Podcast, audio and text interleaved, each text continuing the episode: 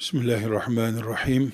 Elhamdülillahi Rabbil alemin. Ve sallallahu ve sellem ala seyyidina Muhammedin ve ala alihi ve sahbihi ecma'in.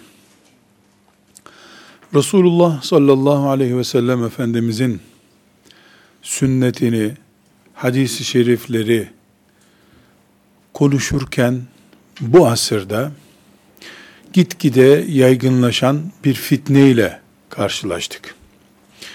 Bu fitne şudur.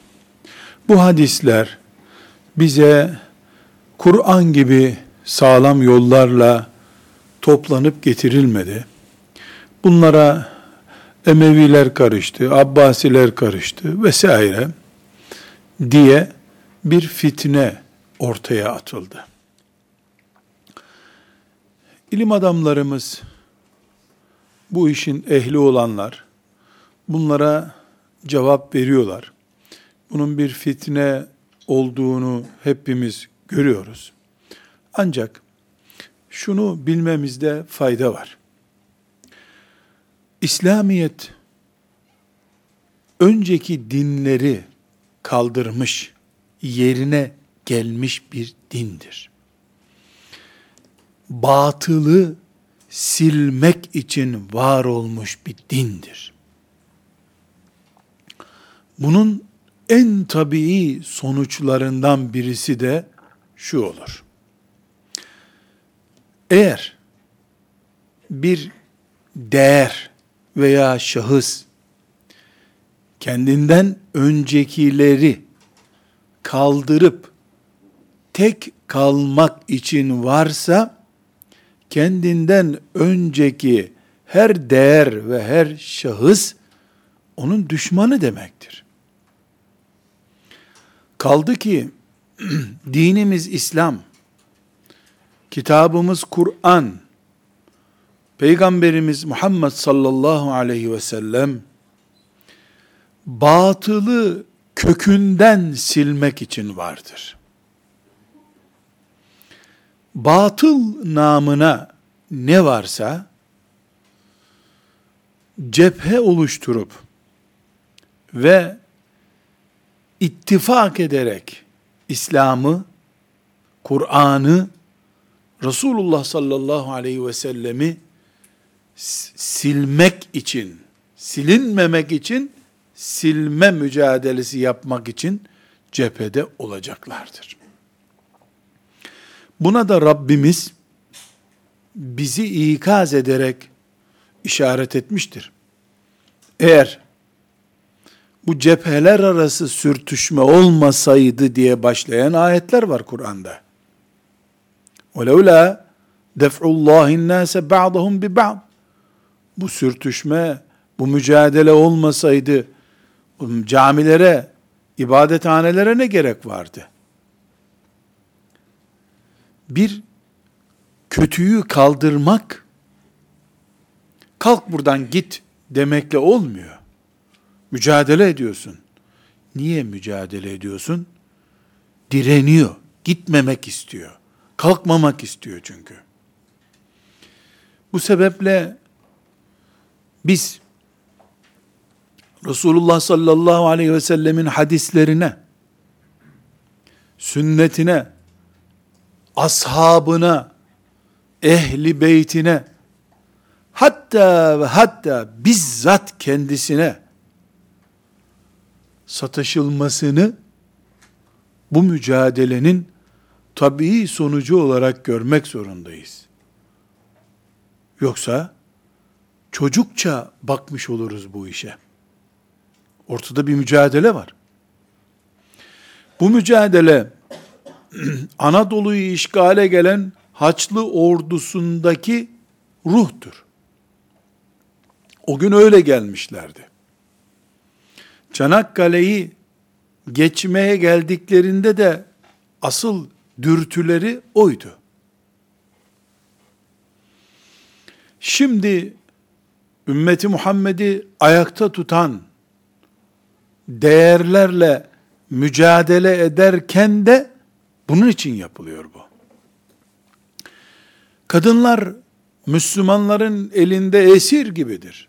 Kadınlara hürriyetini kavuşturalım verelim dediklerinde de bunu yapıyorlar. Faizsiz ekonomi olur muymuş? Bak ekonominiz ilerlemiyor dediklerinde de bunu yapıyorlar. Hacca giderken Araplara para yediriyorsunuz. Ne gerek var? Derken bunu yapıyorlar. Zevk için 20 tane ceylanı mermi denemek için öldürürler ormanda. Kurban bayramında bir Müslüman bir koçu kurban edecek olsa bunu et israfı, can israfı görürler. Bu bir savaştır. Bu savaşı anlayamaması Müslümanların meseleyi hala bu hadiste sağlıklı bilgi var mı yok mu diye zannedi. Böyle bir mücadele akademik, bilimsel bir mücadele yapıldığını zannetmesi Müslümanların bu saldırıdan daha ağır bir durumdur. Çünkü o saldırıyı biz tabii kabul ediyoruz. Bu Allah'ın mülkünde yerin yok senin. Çekip gideceksin buradan diyoruz batıla. O da ben Adem'le beraber buraya gelmiş şeytanın adamıyım. Beraber geldik bizi niye buradan kovuyorsunuz diyor batılın güçleri.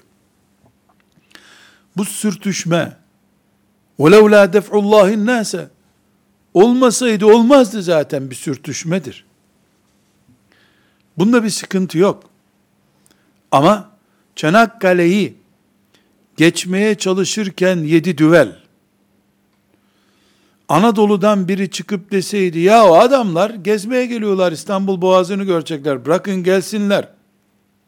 Onların da seyahat hakkı var. Deseydi, Anadolu'da birisi, o ne anlama gelirdiyse, o ne kadar sefahet, akıl kıtlığını yansıtıyor idiyse, e, hadislerde şöyle varmış diye, akademik bir çalışma gibi, algılamaya çalışan, bu saldırıyı böyle görmeye çalışan, Müslümanın sözü ve tavrı da budur.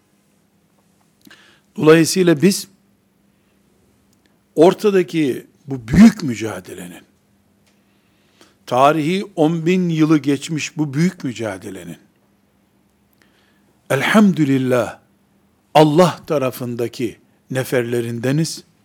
Elhamdülillah. Gariplik yıllarına rastlamış olsak bile iftihar ediyoruz bu tarafta olmakla. Elhamdülillah. Bu birinci boyutu.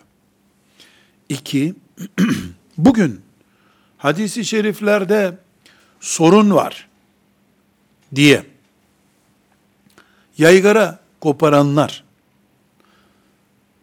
yahu madem öyle var, biz de ele alalım Bukhari'mizi, yeniden inceleyelim diye bizden bir esneklik bulurlarsa, yani bana ait mukaddesatı en temelinden tartışmaya açarlarsa, bu çorap buradan sökülmeye başlarsa eğer, sadece sen bir tez yazacaksın diye, sadece sen basına çıkacaksın, meşhur olacaksın diye, sadece bir konferans salonunda konuşurken, maşallah ne düşündü ya, adam tefekkür çatlıyor neredeyse, densin diye, sonucu buraya gitsin diye, bu sefaheti yaymaya başlarsan, peki bu hadisi şeriflerde böyle sorun var diyen toplumda ateizm fırtına gibi büyüyor.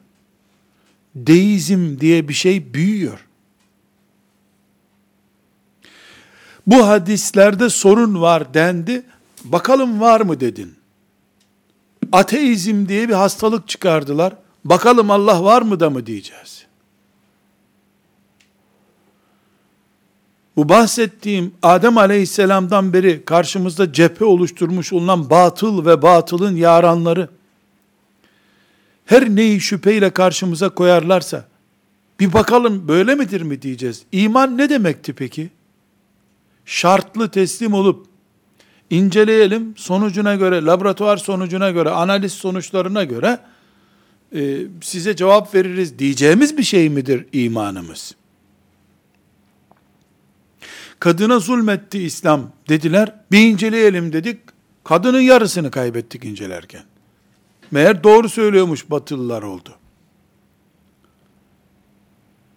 E kurban kesmek eziyettir dediler. Bir inceleyelim bunu dedik. Gitti kurbanlarımız elimizden. Benim mukaddesatım herhangi bir şüphe götürüyor mu ki bu şüphemi gidermek için güya karşı tarafı, düşman tarafını tatmin etmek, ikna etmek için ben kendi imanımı, mukaddesatımı, hatta ve hatta iffetimi mercek altına alayım?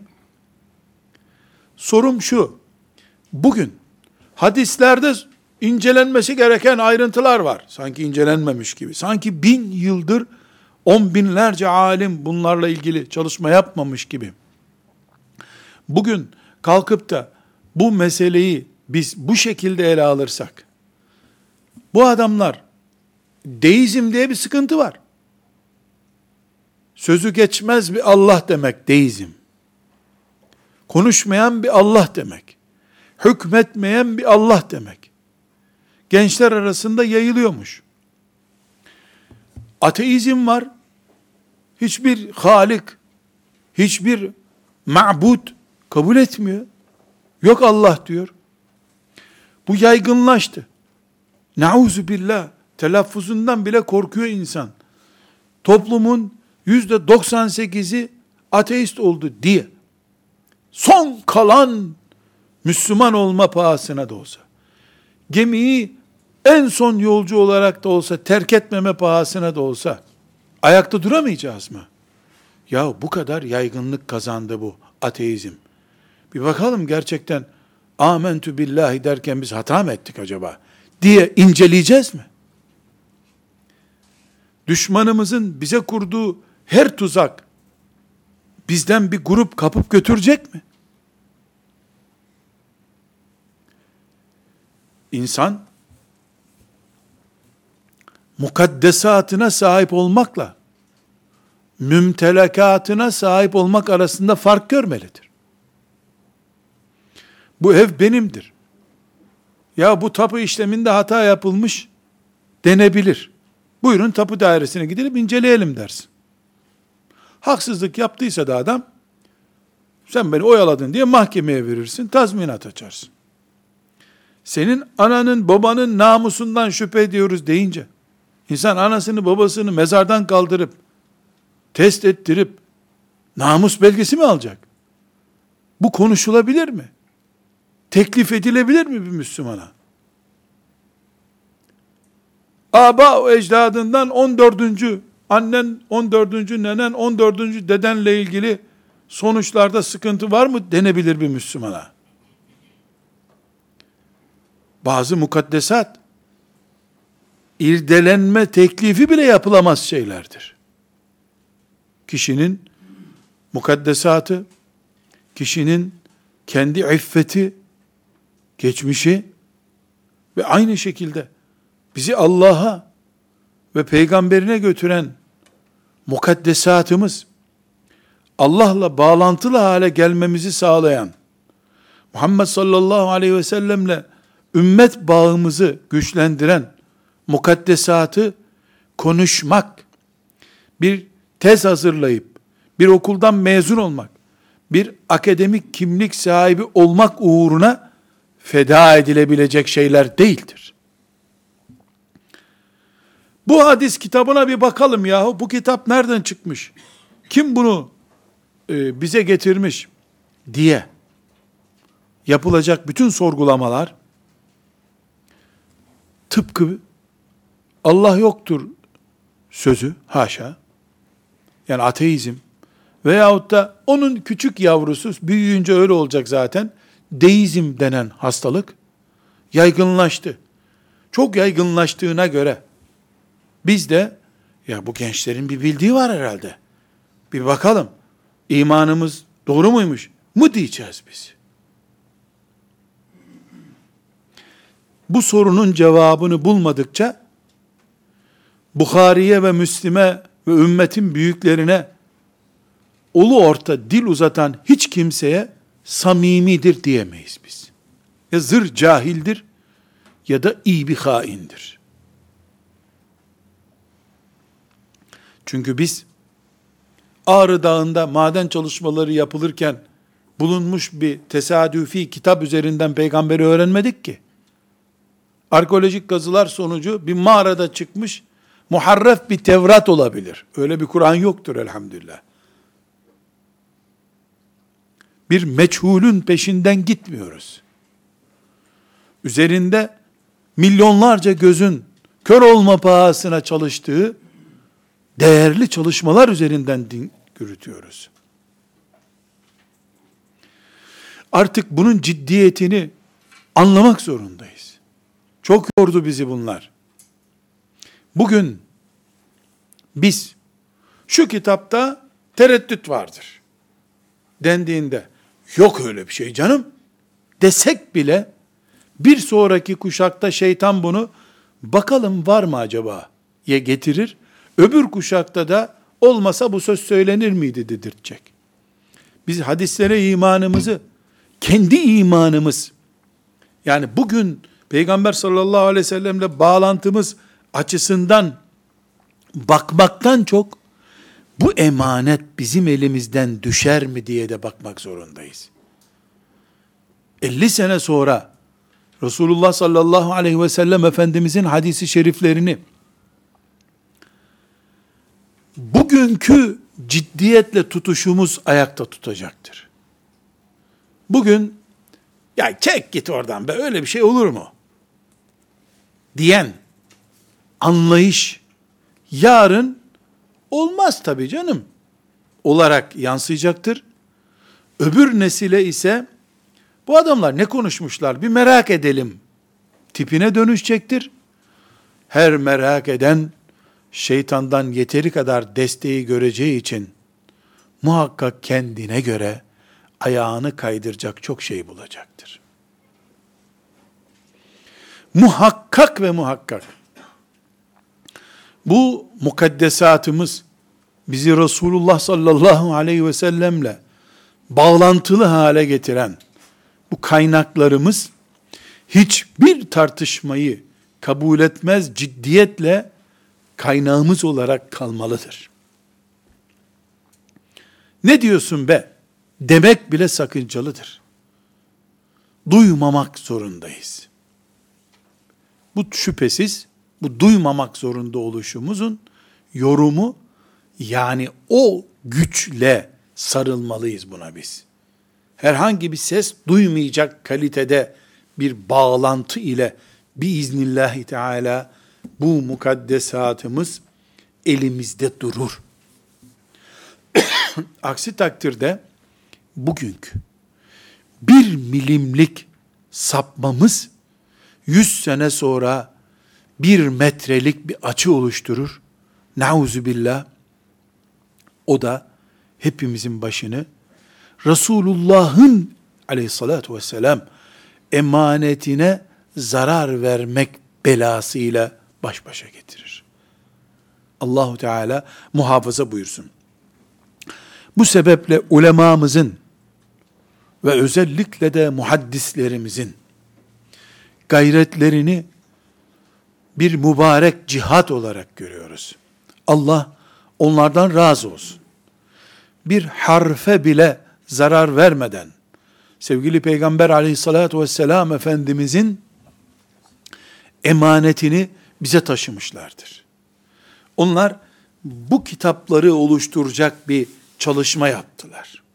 Artık bu kitapların bir sağlam tapu gibi elimize ulaşmasından sonra yapılacak iş bu kitapları yeniden yazmak değil, bu kitapların yapıldığı süreci, hazırlandığı süreci tekrar etmek değil, bunları korumaktır. Bunları daha kullanılır hale getirmektir. Bu bizim neslimizin vazifesidir. Bukhari rahmetullahi aleyhim vazifesi derlemek, toplamaktı. Ondan sonra gelen talebelerinin vazifesi bu derlenmiş, toplanmışı ne kadar iyi derlenmiş, ne kadar güzel toplanmış çalışmasıyla yürütmekti. Onlar da onu asırlarca yaptılar. Şimdi bizim vazifemiz anlamak, yaşamak ve bir sonraki kuşağa sorunsuz bir şekilde taşımaktır. Bu zincir kim de koparsa Allah'ın laneti onun üzerinde olacaktır. Eğer Bukhariler ve talebeleri ve onlardan sonra gelenler bu zinciri koparsalardı, bugün biz ne diyecektik? Ah be sevgili peygamberimizden bize bir hatıra bile kalmamış ya. Diyen Yahudilerin durumuna düşecektik. Zımnen lanetler edecektik Bukhari'nin nesline. Pey Peygamberimizin şöyle bin tane sözünü bile doğru dürüst bize ulaştıramadınız diyecektik. Üstelik de onların kağıdın bile olmadığı bir kıtlık döneminin insanları olduklarını bildiğimiz halde böyle lanet edecektik. Şimdi ise bu kadar büyük imkanlarla Resulullah sallallahu aleyhi ve sellem'den kıt şartlarda bize ulaştırılmış bu büyük emanetleri çoluk çocuk oyuncağı haline getirirsek iki diploma alacak diye herkesin istediği gibi evirip çevirip tenkit ettiği bir nesne haline getirirsek hiç tereddüt etmiyorum ki iki asır sonraki nesiller biz mezarlarımızda fatihalar beklerken lanetler yağdıracaklardır bize. Bu mukaddes emaneti niye koruyamadınız diyeceklerdir. Korunması gereken sadece Mescid-i Aksa değildir. Şimdi Mescid-i Aksa'nın korunamayışına ve korumayanlarına nasıl lanetler ediyoruz? Onu peşkeş çekenlere nasıl yıldırımlar salıyoruz? Mescid-i Aksa'nın tuğlaları biiznillah bir gün hürriyetine kavuşacak. Zemzemle yıkanacak, gözyaşıyla yıkanacak kirletilmiş duvarları Allah'ın izniyle. Gözyaşlarıyla yıkayacağız Mescid-i Aksa'yı.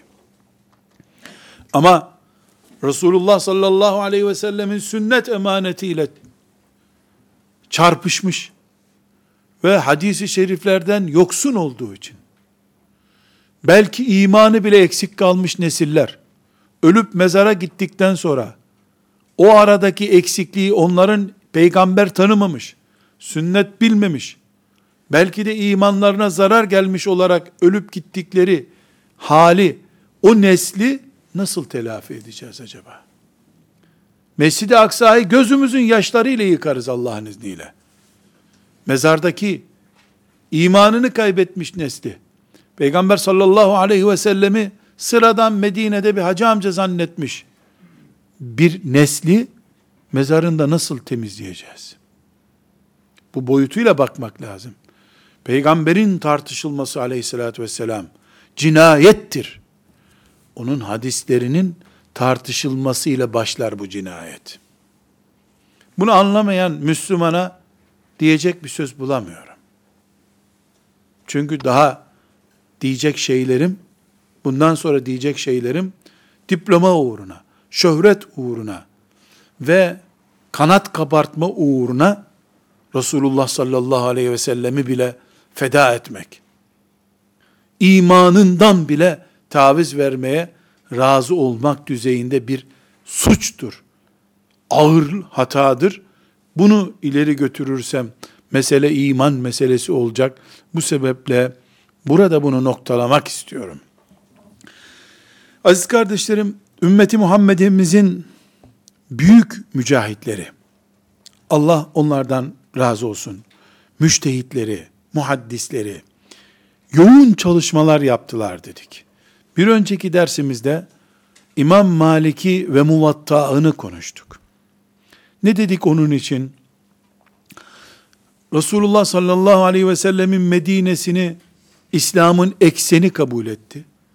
Medine kültürünü bile topladı.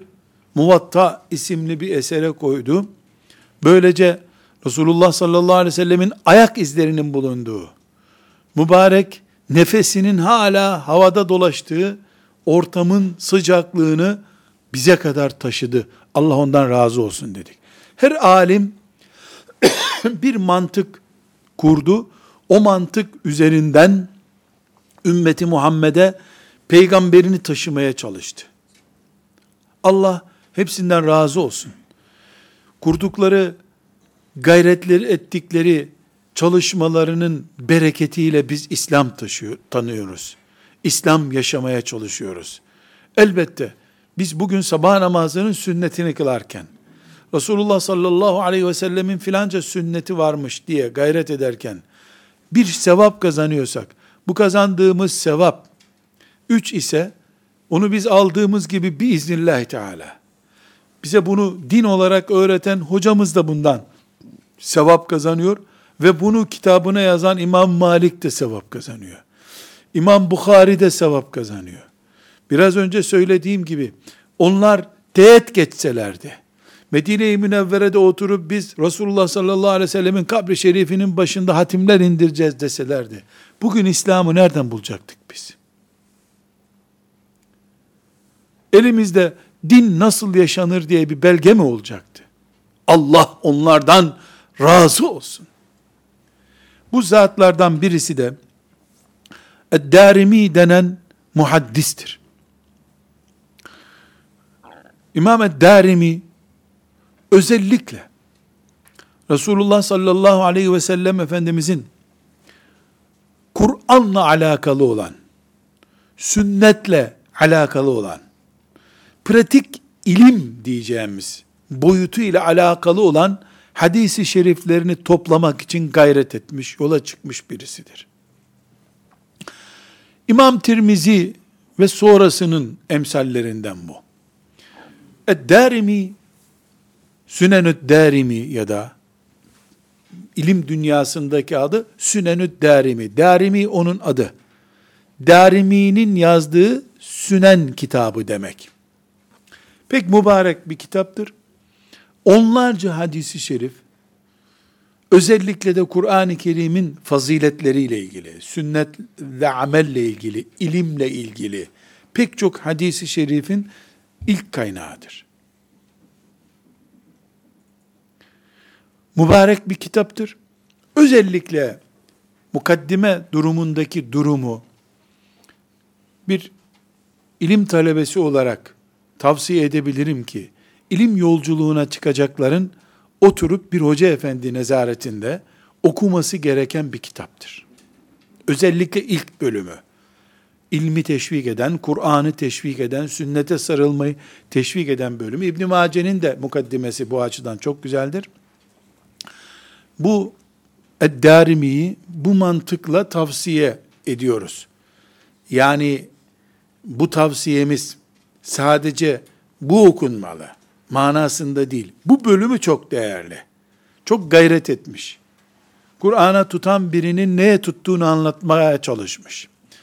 Bu Darimi'nin rahmetullahi aleyh oku, ders okuduğu, hadis öğrendiği hocalarının ilgi alanından kaynaklanıyor. Kur'an'la ilgili hadisleri, sünnet ve ilimle ilgili hadisleri okuduğu hocalarının etkisinde kalmış sünenini hazırlarken yani bu kitabını hazırlarken oturmuş buna öncelik vermiş. Belki kafasında binlerce başka hadisler de vardı. Allahu Teala nasıl İmam Malik'e şu Medine'nin havasını kıyamete kadar canlı tut. Senin vazifen bu olsun diye bir şey ilham ettiyse, Bukhari'ye de nasıl sen en sağlam yollarla peygambere ulaşan aleyhissalatü vesselam hadis-i şerifleri toplayacaksın diye ilham ettiyse, Ebu Davud'a da sen amelle ilgili hadisleri öncelikleyeceksin. Müslüman nasıl namaz kılar, nasıl oruç tutar, nasıl e, ibadet eder, ticaret nasıl yapar, bu hadislere sen öncelik ver dediyse, bunlar hep Allahu Teala'nın ilhamıyla, okulunu ona yönlendirdi Allahu Teala. O hadisleri anlatan talebe hocaya gönderdi onu. Ondan etkilendirdi. O da onu topladı. Bunlar hep Allah'ın planında olan şeyler. Kendi kendilerine icat ettikleri şeyler değil. Allah böyle kullandı bu kullarını. Bizi de şimdi bu çökertme ve çürütme savaşlarında ayakta tutmayı sağlayacak iksir olarak görmek istiyor Allah. Böyle murad ediyor. Bizim vazifemiz de şimdi bu. Darimi'nin vazifesi Kur'an-ı Azimuşşan'ın azametini öne çıkaracak hadisleri toplamak içindi. Benim vazifem de ilim talebelerine, hafızlara, aman bu bölümün, birinci bölümünü okuyun, Kur'an sevdanız olsun, Peygamber sallallahu aleyhi ve sellemin sünnetinin önemini anlayın, ashab-ı kiramın neler yaptığını, nasıl çalıştıklarını, nasıl ilim adamı olmaya çalıştıklarını anlayın bu kitaptan demek gerekiyor. Beni, beni de bunun için yarattı Allah diye düşünüyorum. Bu vazifemi yerine getirmeye çalışıyorum. Dolayısıyla şu anda elimizde Sünenü Darimi var. Bu da bu ümmetin kaynaklarındandır. Ama biz bu kaynakları daha önce Bukhari, Müslim, Ebu Davud, Tirmizi, Nesai, İbn Mace, Muvatta olarak almıştık. Bir daha ilave ettik. Sünen Ed-Darimi. Sünen kelimesi daha önce Müslim'de Müslim'de geçmedi. Bukhari'de geçmedi. Diğer dördünde geçti. Ne demekti Sünen? Nesai, Ebu Davud, Tirmizi, İbn Mace. Bu kitap bir fıkıh kitabı niteliğinde yazıldığını gösteriyor. Abdest, taharet konularının bulunduğu bir kitap olduğunu gösteriyor. Muvatta o isimle yazılmamıştı. Telif mantığı farklı diye. Bu kitabımız Sünenü Darimi, mübarek bir kitaptır. İlk ondadır. Kütüphanemizde bulunmalıdır. Bilhassa ilk bölümleri çok değerli, muhakkak okunmalıdır diyoruz. Ancak akademik yapısı itibariyle bir sahih-i Bukhari değildir. Sahih-i Müslim değildir. Hiç değildir hem de. Ama Tirmizi ile beraber bir kitaptır. İbn Mace'ye çok yakın bir kitaptır. Tirmizi'nin listesinde olabilir. İbn Mace'nin hemen hemen yanında olabilir bir kitaptır. Bir Müslüman açıp Darimi'den bir hadis gördüm. Bundan sonra Müslümanlık böyledir diyebilir mi? Diyemez. Niye diyemez? Bunun anlam açısından senin anladığın gibi olup olmadığının incelenmesi lazım. 10 bin hadis okuyorsak, herhangi bir hadis, mesela önümüzde 10 bin hadis var diyelim. Bu 10 bin hadisin tamamı Resulullah sallallahu aleyhi ve sellemin 23 yılının konuşmalarını yansıtıyor. 23 yıldan herhangi bir günü aldığımızda biz, Peygamber sallallahu aleyhi ve sellem sadece bugün yaşadı diyebilir miyiz? Hayır canım 23 yılın bir günüdür o. Diğer 23 yılın diğer günleriyle karşılaştırılır da hayat ortalaması bulunur. Aynı şekilde de herhangi bir hadisi şerif alındığında budur diyemezsin. Hatta Kur'an-ı Kerim'de bile bir ayet alıp budur. İslam bu kadardır diyemezsin. 10 bin hadis varsa 10 bin hadisin tamamıyla ortak paydası bulunmalıdır o hadisin. Fakihin vazifesi de budur zaten. Aksi takdirde Resulullah sallallahu aleyhi ve sellemin bir savaştan dönerken münafıklarla ilgili veya herhangi kafirlerle ilgili o anki stratejisi gereği bırakın onu. Dokunmayın ona. Buyurduğunu mesela mesela sen buradan okursun. Allahu Ekber. Gördün mü? Bu peygamber efendimizin sözüdür. Dolayısıyla kafirlere dokunmamak gerekiyor. İslam'ın kararı budur. Ya nereden çıkardın bunu? Hadisten çıkardım. Niye çıkardın? Nerede demiş bu sözü Peygamber sallallahu aleyhi ve sellem? Onlarca ayet var. Onları nereye koyacaksın? Peki onlarca, yüzlerce hadisi nereye koyacaksın? Çok canlı, herkesin anlayacağı bir örnek vereyim. Resulullah sallallahu aleyhi ve selleme geliyor adam. Anam ağlıyor. Çok fena ağladı. Ben de geldim seninle cihad edeceğim ya Resulullah diyor. Efendimiz ona ne buyuruyor? Git ağlattığın gibi ananı güldür şimdi diyor. Gelme benimle diyor. Al sana İslamiyet'in kararı işte. Elhamdülillah. ilim dediğin bu ya. Bu şimdiye kadar bunu niye keşfetmemiş alimler? Ey Allah razı olsun sen keşfettin.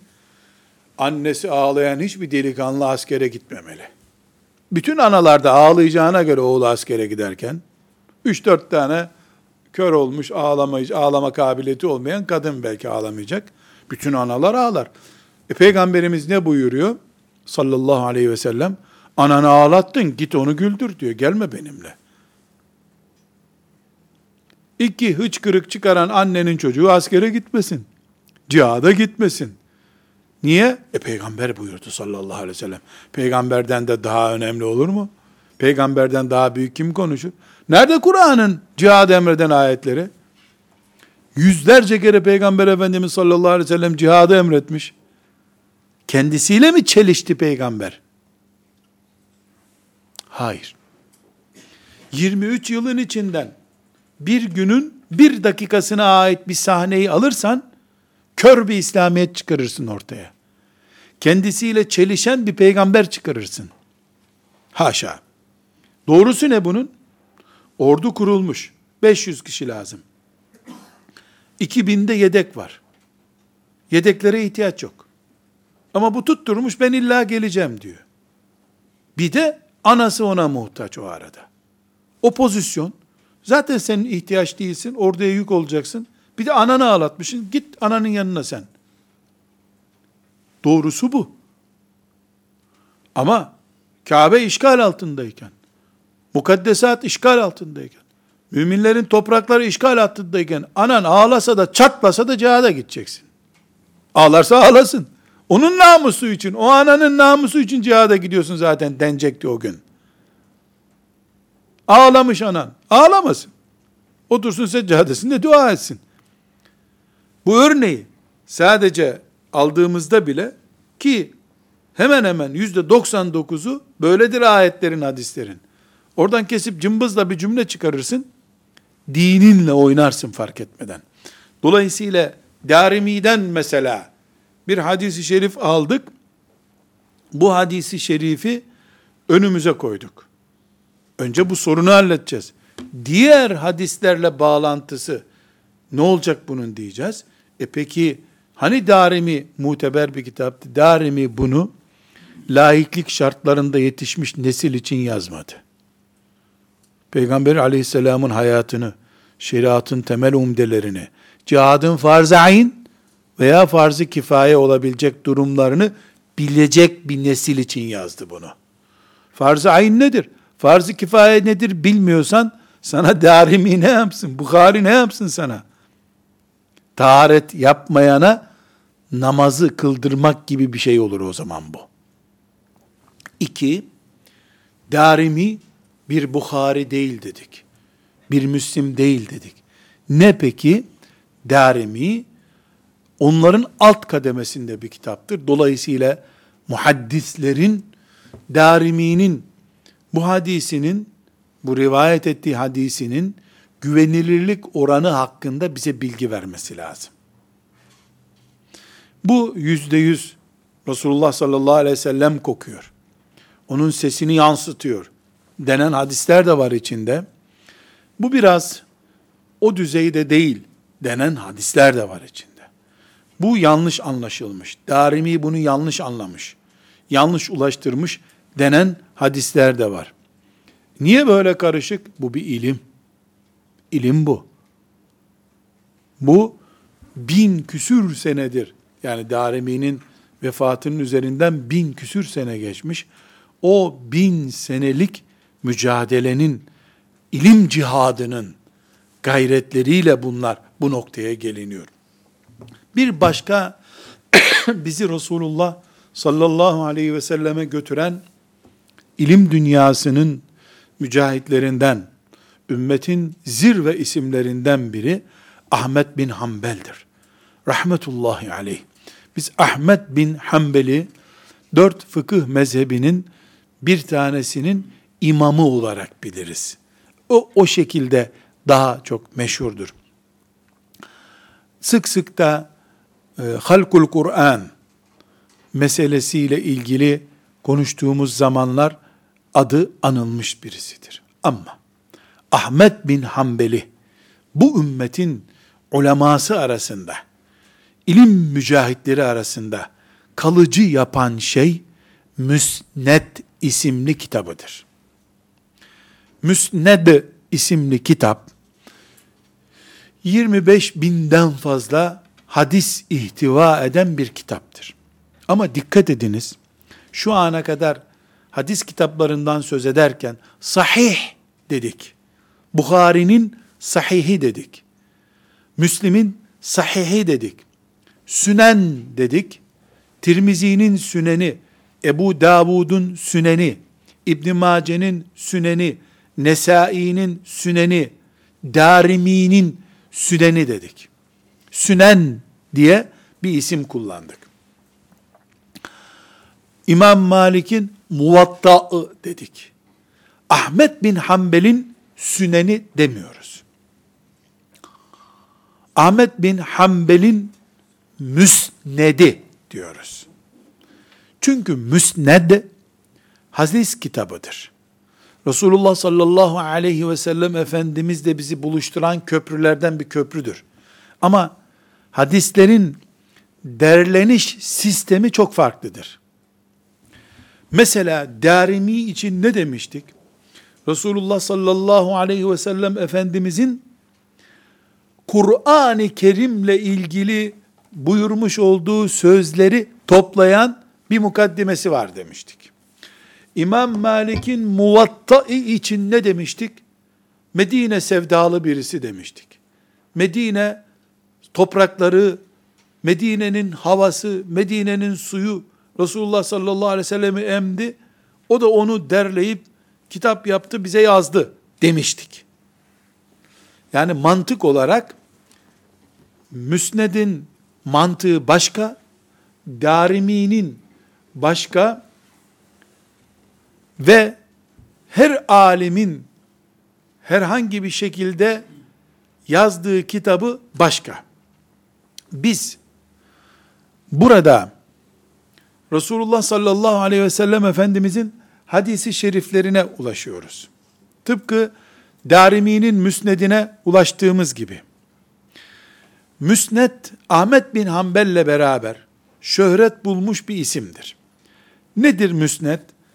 Alim Resulullah sallallahu aleyhi ve sellem Efendimizin hadislerini sahabiye göre toplamıştır.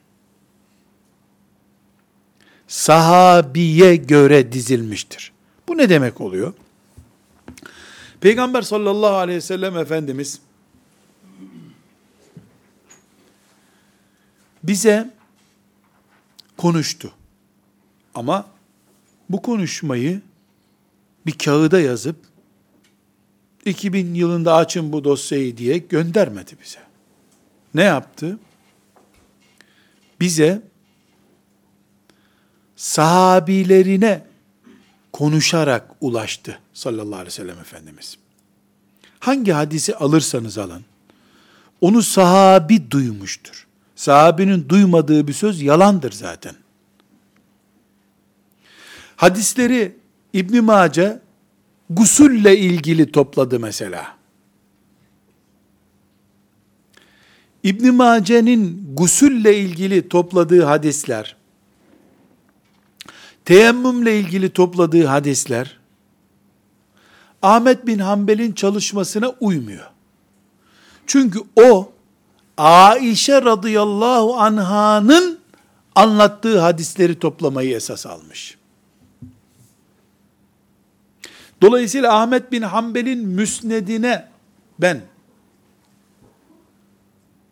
yapıştığım zaman, Ahmet bin Hanbel'in müsnedine yapıştığım zaman, bu kitaptan abdestle ilgili hadisleri bulayım desem bulamam. Cihatla ilgili hadisleri bulayım desem bulamam. Çünkü Ahmet bin Hanbel rahmetullahi aleyh ben hadis yazacağım, hadis kitabı yazacağım dediği zaman bana abdestle ilgili hadisleri toplayacağını söz vermiyor. Ben hadis çalışması yapacağım ama Aişe'nin rivayet ettiği hadisleri toplayacağım demiştir. Enes İbni Malik'in rivayet ettiği hadisleri toplayacağım demiştir.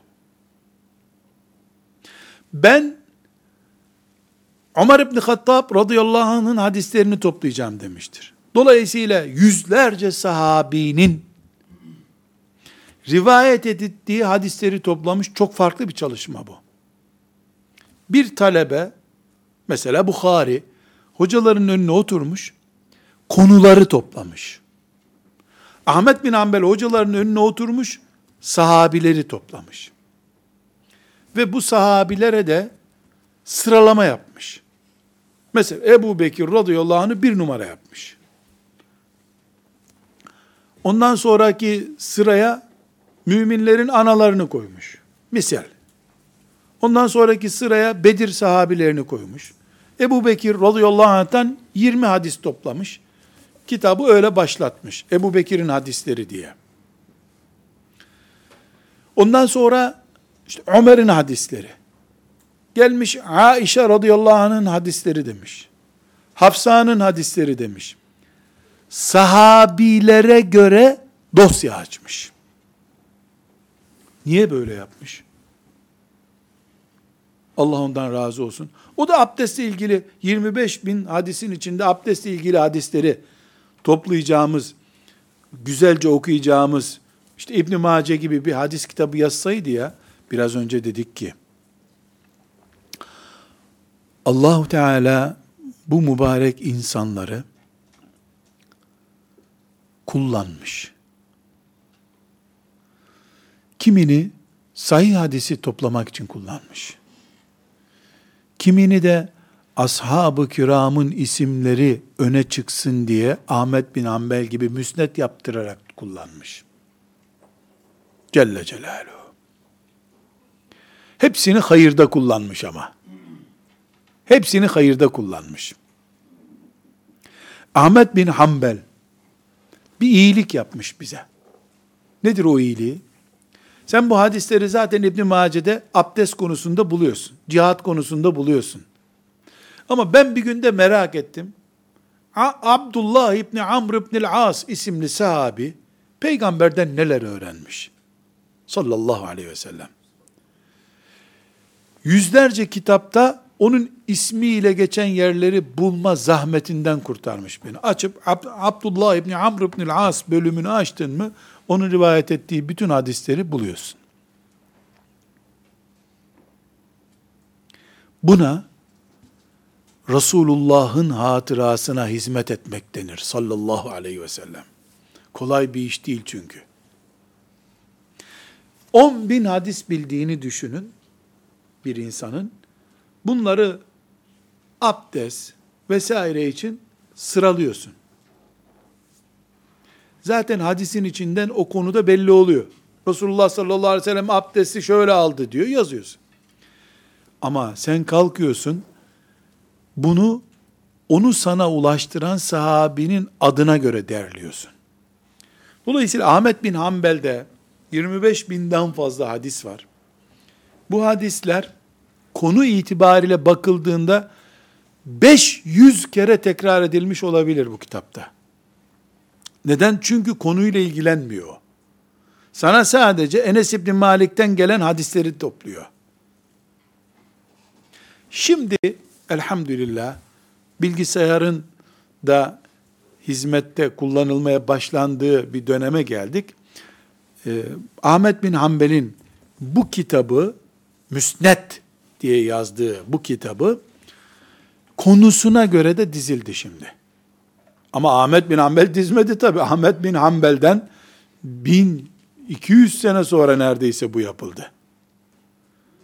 Yani ne oldu? Ahmet bin Hanbel, Enes İbni Malik'ten, Aişe'den, Ömer'den, e, Hafsa'dan vesaire diye derlenmiş bu kitabı şimdi alimler konularına göre dizdiler. Daha kolay oldu.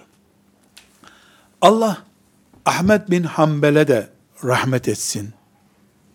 Müsnedi yazdığı için. Fakat içime bir duygu geliyor. Bizim müsnedi tanıtmaya bile hakkımız olmaz. Onların emekleriyle karşılaştırılacak olsak. Ömrünün bir bölümü zindanda geçmiş birisi bu. Ama ihlasları bereket getirmiş onlara ve yazmışlar. Müsnet farklılığı sadece Ahmet bin Hanbel'e ait değil.